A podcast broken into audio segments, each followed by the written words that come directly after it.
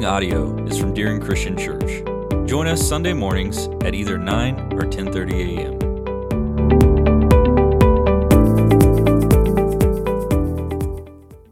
A guy from Kansas, a guy from Michigan, and two guys from Georgia. There are a few phrases that get thrown around, right? And I will have to just tell you that the, the Georgia boys kind of dominated the phrases. They're, they're good. They're good at phrases down there. And long before I ever went up there, I, I, I actually had, I shared a phrase with them, but I don't say it because I say it in two words. They say it in one, right? And the word is this come on. I mean, that's the word. I, I don't know how many times I said this at volleyball games just, just this year. Come on, side like like let's let's get it okay?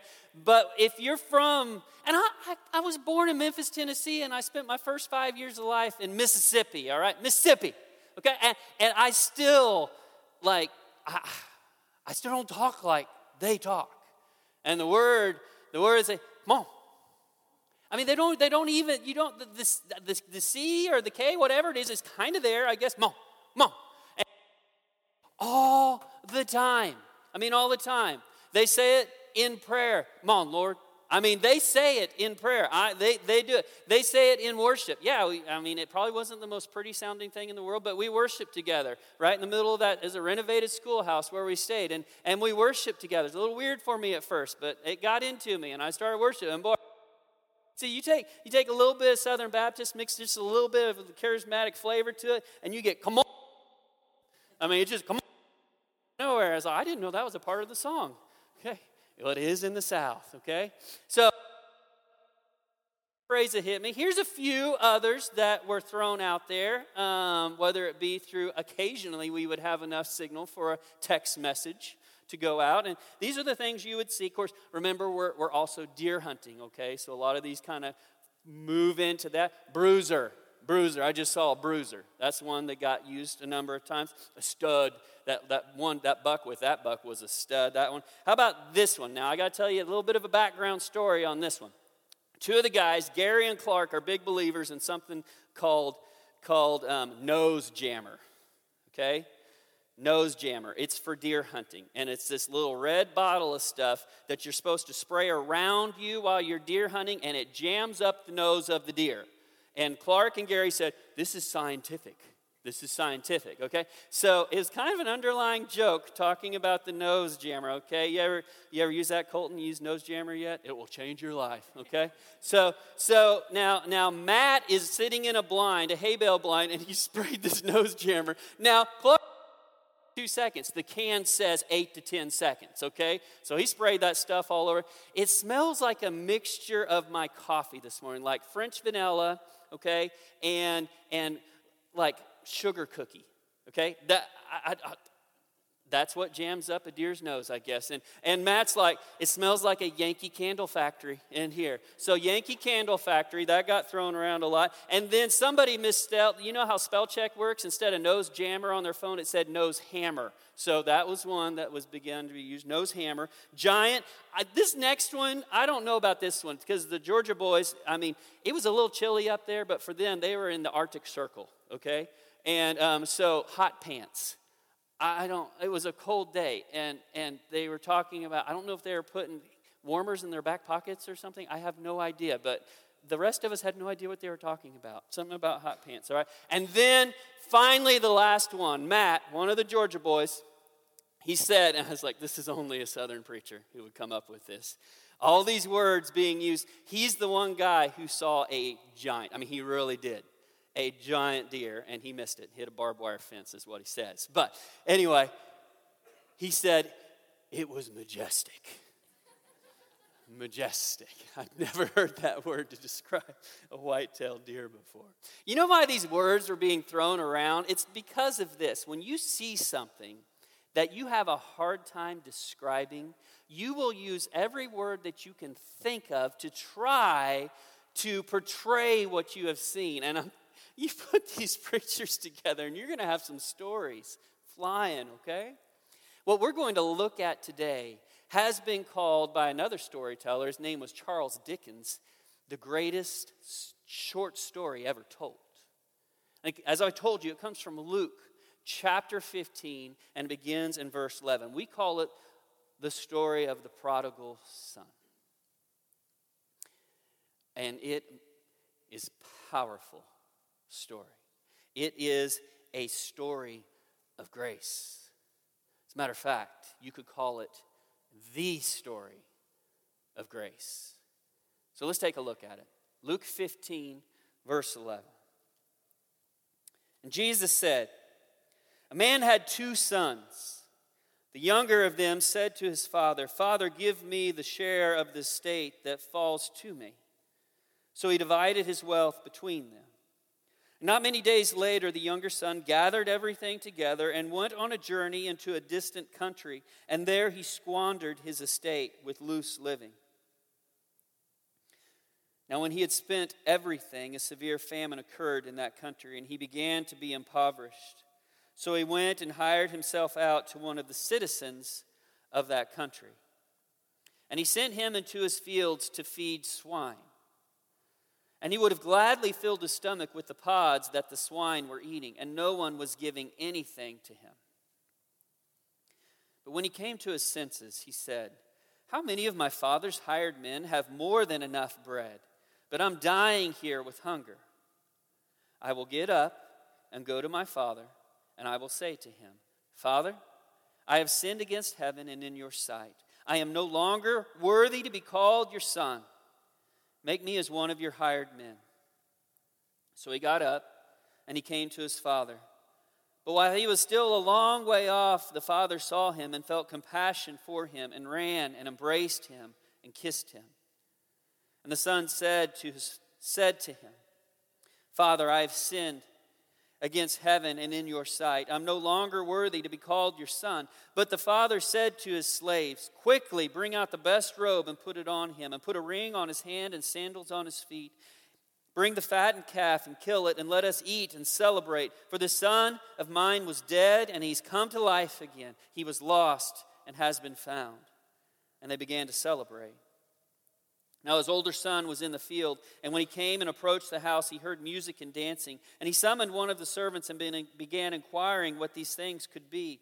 And he said to him, Your brother has come, and your father has killed the fattened calf because he's been received back safe and sound. But he became angry and was not willing to go in. And his father came out and began pleading with him.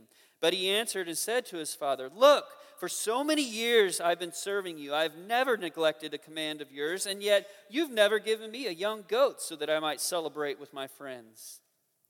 But when this son of yours came, who has devoured your wealth with prostitutes, you killed the fattened calf for him. He said to him, Son, you have always been with me, and all that is mine is yours. But we had to celebrate and rejoice, for this brother of yours was dead and has begun to live and was lost and has been found.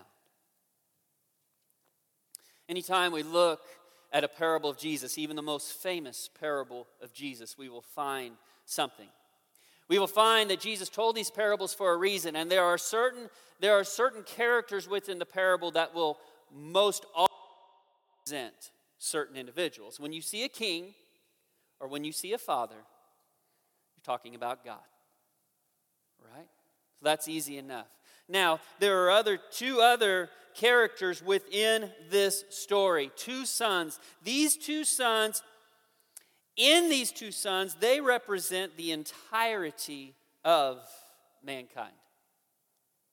Now, understand what I mean by that. You can take all people who have ever lived in this world, who are living now, and who will live in this world in the future, and you can put them into one of two groups. The first group is this those who rebel and they admit that they are sinners. Those who rebel and then they admit that they are sinners. Now, don't get me right. I mean, don't get me wrong, because you would think that that's always a good group. Not necessarily. Because there are those who admit that they are sinners, but they don't care that they are sinners. They're just not lying to themselves about it. And they know full well the choices that they have made will end direly for if there is a God. Unfortunately, they do not realize the tragic nature of that rebellion. Now, the others, of course, are those who realize that they have rebelled, they admit it, and they seek the Father for redemption and forgiveness that we know comes through the Father's Son, Jesus Christ. So that's one of the groups. The other who pretend that they're not rebellious and they're not sinners. And there are more in this group than you might realize. You might have talked to some before. You might have talked to some this week who think, oh, yeah, I'm a pretty good guy. I think Judgment Day will turn out pretty good for me. I've done more right than I've done wrong, I think. So we all fit into this in some levels this story of grace. You got this father who has two sons. Two sons and two sons alone, according to this. And you have one of the sons, the younger, that comes to the father and asks him for his share of the estate. The Greek makes it pretty clear that he didn't ask, he demanded it. And something we all understand about an estate, about an inheritance, what has to happen before somebody gets that inheritance? Normally, death. Somebody's got to die.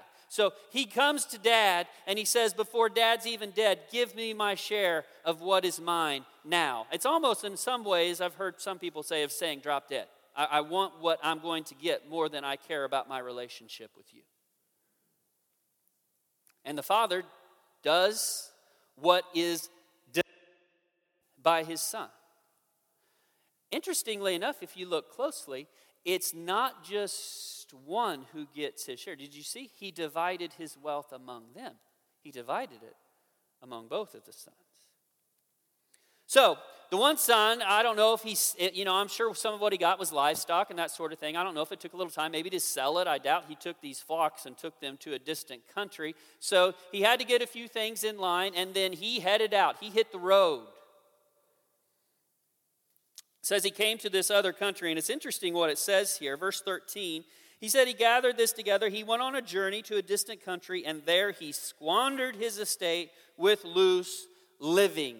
I don't think we have to go to be too imaginative with this. We'll get a few details later about the type of life he was living in this distant country.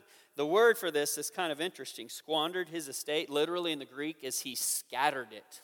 He scattered it. It's kind of interesting. Our oldest daughter went to an FFA national convention this past week. Her mom, I don't know if you realize this, her mom is a Bayless, okay? So, um, and, and, and Addison took money with her on this trip. They're supposed to take money. And, and Donna says to her, I'm in the background just kind of chuckling to myself because she says, Now you don't have to spend it all. yeah. You see, Donna is a Bayless, Addison is a Regis. There's a difference there, okay? As Donna would very much testify to. So, this trip, and bless her heart, scattered that money all over. And one of the ways she scattered it is she brought a Dale Brisby shirt signed and autographed. So I cannot complain about this. You know who Dale Brisby is? Go to YouTube. Not now. And if you start laughing in a part of the sermon that is not funny, I will know you're not doing what you're supposed to. Don't do it now, but type in the 67 year old rancher, and I imagine you'll have a chuckle or two, especially if you grew up on a farm. This man, this young man, he went and he just took his wealth and he scattered it all over. And, and doing that has a tendency to attract attention. And he gathered probably quite a, quite a number of, of friends there for a little while. But we all know, probably some of us better than others, that that can't last. And before long, it says that he began to be impoverished. And the scripture says he went and he hired himself out to a local hired out, you know what the, the Greek is literally for? Glued himself to a local. Now, I don't think that the local reciprocated the gluing because he didn't care much about him. And he sent him out into the field to feed his pigs. It's fun. Guys, understand something, as we'll talk about more here in just a little bit. Jesus is teaching, he is telling this story as a Jewish man to a Jewish audience. And they would be rebuffed at the thought of this young Jewish man feeding pigs. And this young man was feeding these pigs, and he was so hungry that the food he was feeding the pigs began to look good to him. Now, these were pods from a carob tree. They're actually still used today to feed swine in that part of the world. They look a little bit like a green bean, but they had no nourishment whatsoever and they didn't taste good. okay? Doesn't that sound wonderful? But he was so hungry, he wanted to eat them. And apparently, he wasn't allowed.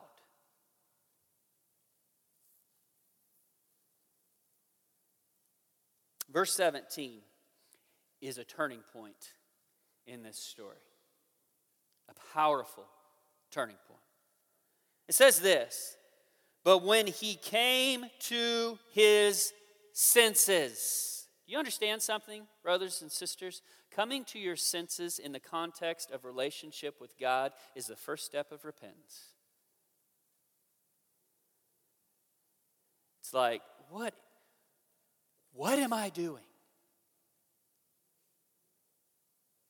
My life does not make so much sense right now. And I'm sure it wasn't that hard for this young man to figure out what am I doing? He came to his senses. This, this has been said of this type of attitude, and it is so true. Heaven builds its hopes on the defeat of a man or a woman's ego. Because I'll tell you what, coming to your senses is an act of humility, and as some in this world who will never do it. Just saying, I'm, I, I've tried to do this my way, and it's not working. He comes to his senses, and he's like, wait a second here. My dad's slaves are doing better than I'm doing right now. They've got so much bread they can't even eat it all.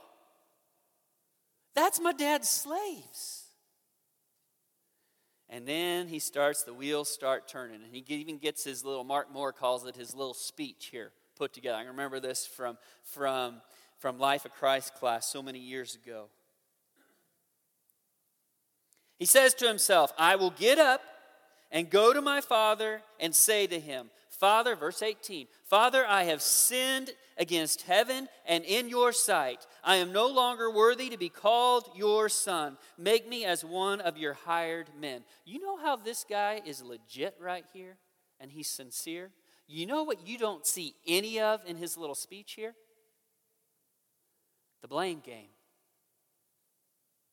He's not blaming anybody but himself. I put myself here, and I deserve to be here. Once again, that's a powerful place to be when it comes to relationship with God. So he gets up and he starts walking home. Now, the way, and, and I would imagine I would imagine, as, as, um, as I heard in Life of Christ class so many years ago, I would imagine that it's very true that this young man, probably as he's walking home, he, he's got his speech. He's reciting it in his mind, okay? Father, I've sinned against heaven. I've sinned in your sight. I'm no longer worthy to be called your son. But tell you what, I'll be one of your slaves. Just let me be one of your slaves. And again, Father, I've sinned against heaven. I've sinned in your sight. Me, I don't be called your son. Don't call me your son. I don't deserve it. Please let me be one of your slaves. And he says it again and again and again.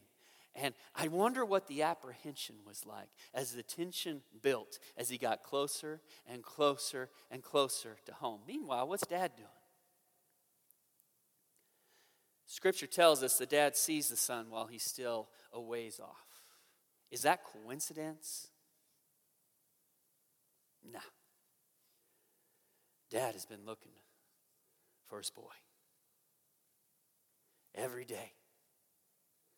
He's looking for his boy. Why? Because he's dad. And he sees his son. And the scripture tells us that he runs to him.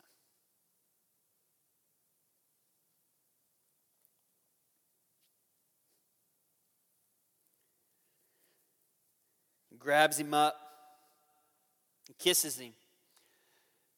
The son's like, Here's my moment. I've been practicing this for a long time.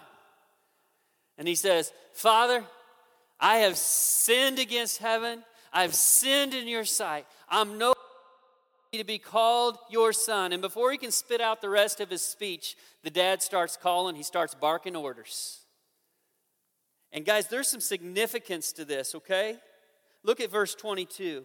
The father said to his slaves, Quickly bring the best robe and put it on him. Put a ring on his hand and sandals on his feet. Why does Jesus include this? There's a reason why he includes this, okay? The best robe. There is significance in that. It was people who had been honorable who would get that robe, it was a place of honor. And dad said, Don't just go get a robe, you go get the best robe and you put it on my son. Said you get a ring for his finger. This isn't just some nice little ring to put on the, on the finger and look nice. No, a ring signified authority. It's a reestablishment of the place of his son in the home. And then sandals. Sandals for his feet. Why did the boy not have sandals? He probably sold them. And he was a slave in that distant country. You realize that, right? He attached himself to someone. That means he, he became his servant, his slave, whatever you want to call it. And understand something, brothers and sisters. In that time, slaves did not wear sandals. They went about with their bare feet. And by dad saying, You get some sandals for my boy's feet, he's saying, You're my son. You've always been my son. You're my son.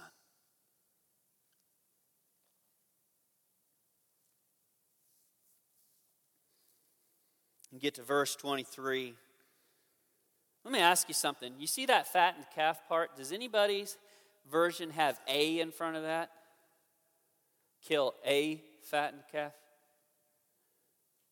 You know, sometimes the definite articles are important, Bill. All right? This is the fattened calf. You see, this is the one that had been held back. Now, I know we got some, I know we got some, some cattlemen, cattle women out here, okay, and you kind of know that. It takes some time and some preparation to get that thing just right, just right, and that that poor calf is like, life is good. If you're a cow and life is getting a little too good to be true, buckle your seatbelts. Life is short, okay? You better get right with, some, with people. Well, this calf was awaiting a day for a celebration. It wasn't a fattened calf, it was the fattened calf. And, and dad says, the father says, the master of the house says, You kill that thing. It's time to celebrate. And you know what? Wouldn't it be so great if it just stopped right there? And that was the end of Jesus' story. But it's not.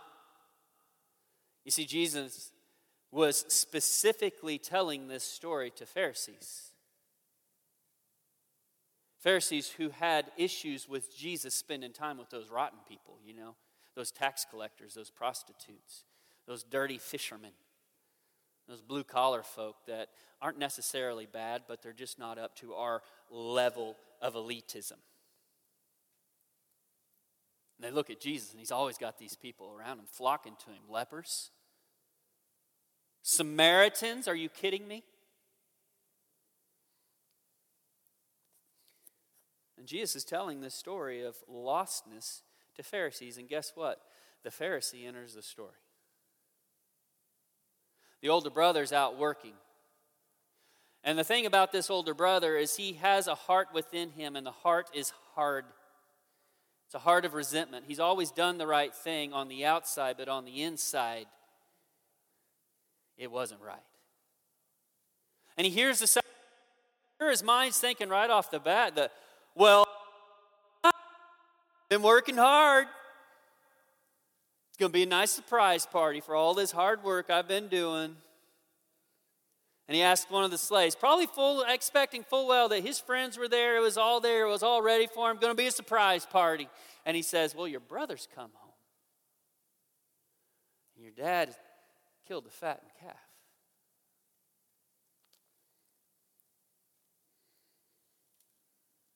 Verse 28 says the brother, the older brother, became angry and was willing, not willing to go in. That became angry, by the way, is not adequate to what the Greek portrays. He was in a fit of rage. He was furious. He was probably a little hurt as well. And he was not willing to go into the party. And his father came out and began pleading with him to come in. That Greek is also very, very important because he asked him and begged him again and again and again, please, please come to the party. And I guess our older brother's been working on a speech too, because he gives his dad a speech. All I have served you, and I've never neglected a command of yours. Mm. And yet you've never given me even a, a young goat so that I can celebrate with my friends. But when this, catch what he says. He doesn't say when my little brother comes home, does he? He says, when this son of yours who went and spent your wealth with prostitutes. He comes home and you kill the fattened calf for him. The father says, Son, you've always been with me. Everything I have is yours, but your brother's home. He was dead. He's alive. He was lost. He has been found. I had to celebrate. And guess what? The story ends. That's it.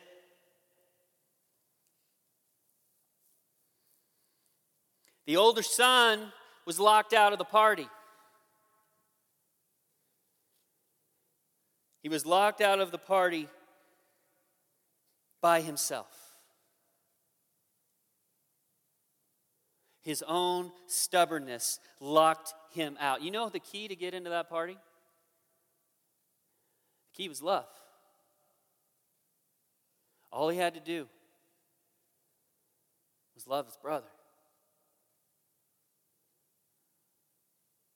And rejoice that he was home. And the only key that that older brother had was the key of pride and resentment. And that key won't get you in the party, it'll lock you out.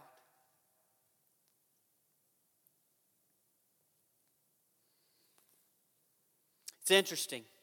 When we read stories of Jesus like this, we have a tendency, and I'm not saying it's wrong, it's probably right many times, to where, where do we fit in this story? Are we the younger son? We're not the father, okay? All right? And as I told you, the whole of mankind fits one of those two sons.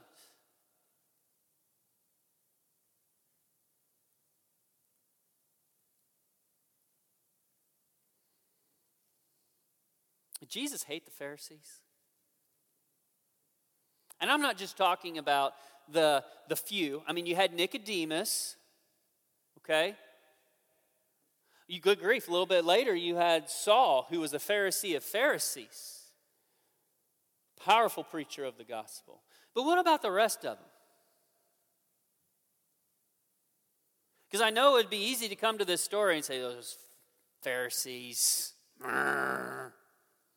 Why don't you turn from here over to Matthew chapter 23?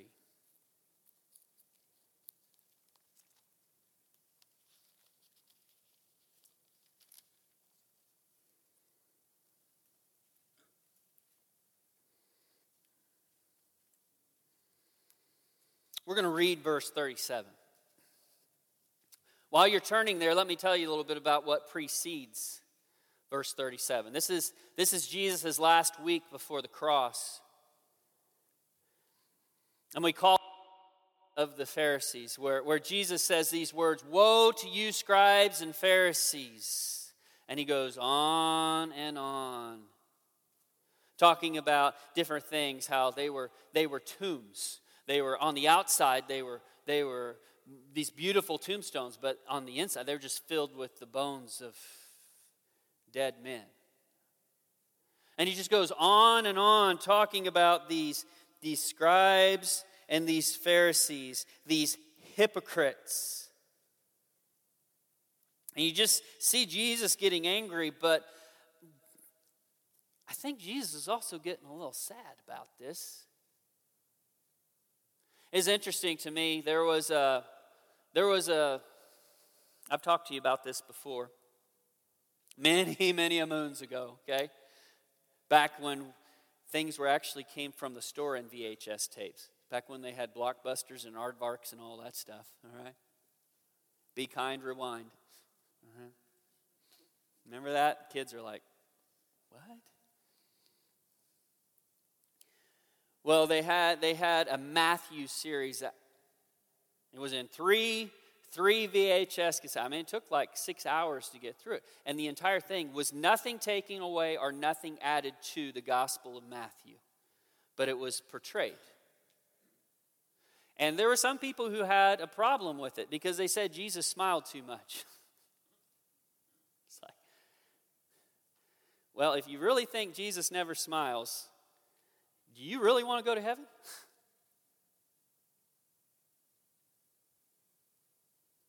the smiling Jesus. He joked, he kidded, but got serious too. And when they portrayed Jesus saying these eight woes to the Pharisees, by the time he was done, he was so emotionally and physically drained that Peter and John had to pick him up off the steps of the temple and help him get away. Because he was pouring his heart out to those Pharisees, saying, Would you just hear me? How do I know that that is accurate? Because I've read verse 37.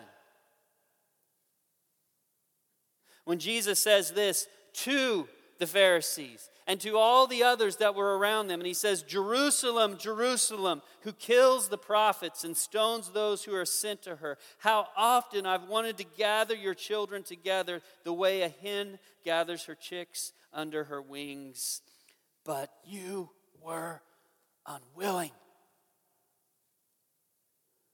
Jesus said, I wanted to hold you. That's what I wanted, but you were unwilling.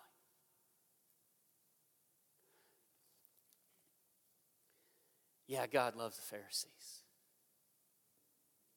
And like this father, he pleads, says, Come to the party.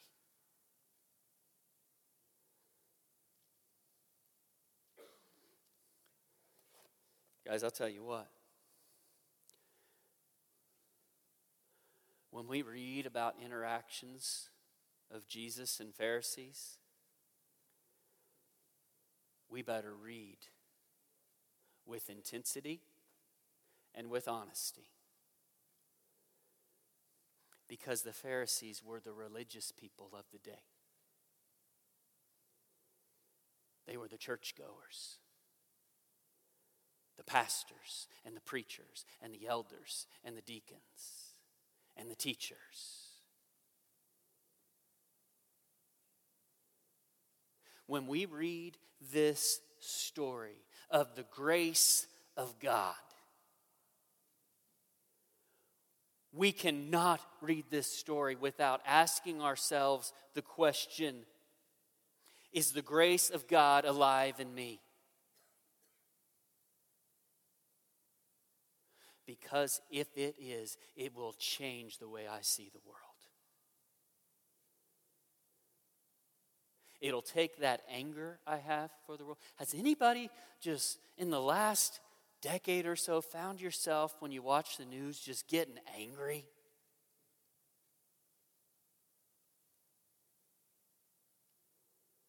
Do we ever feel broken?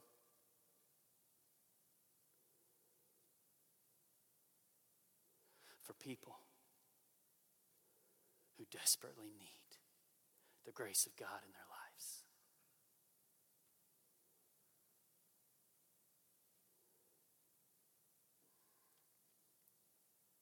Guys, we aren't just saved by the heart of our Father. We are to adopt the heart of our Father.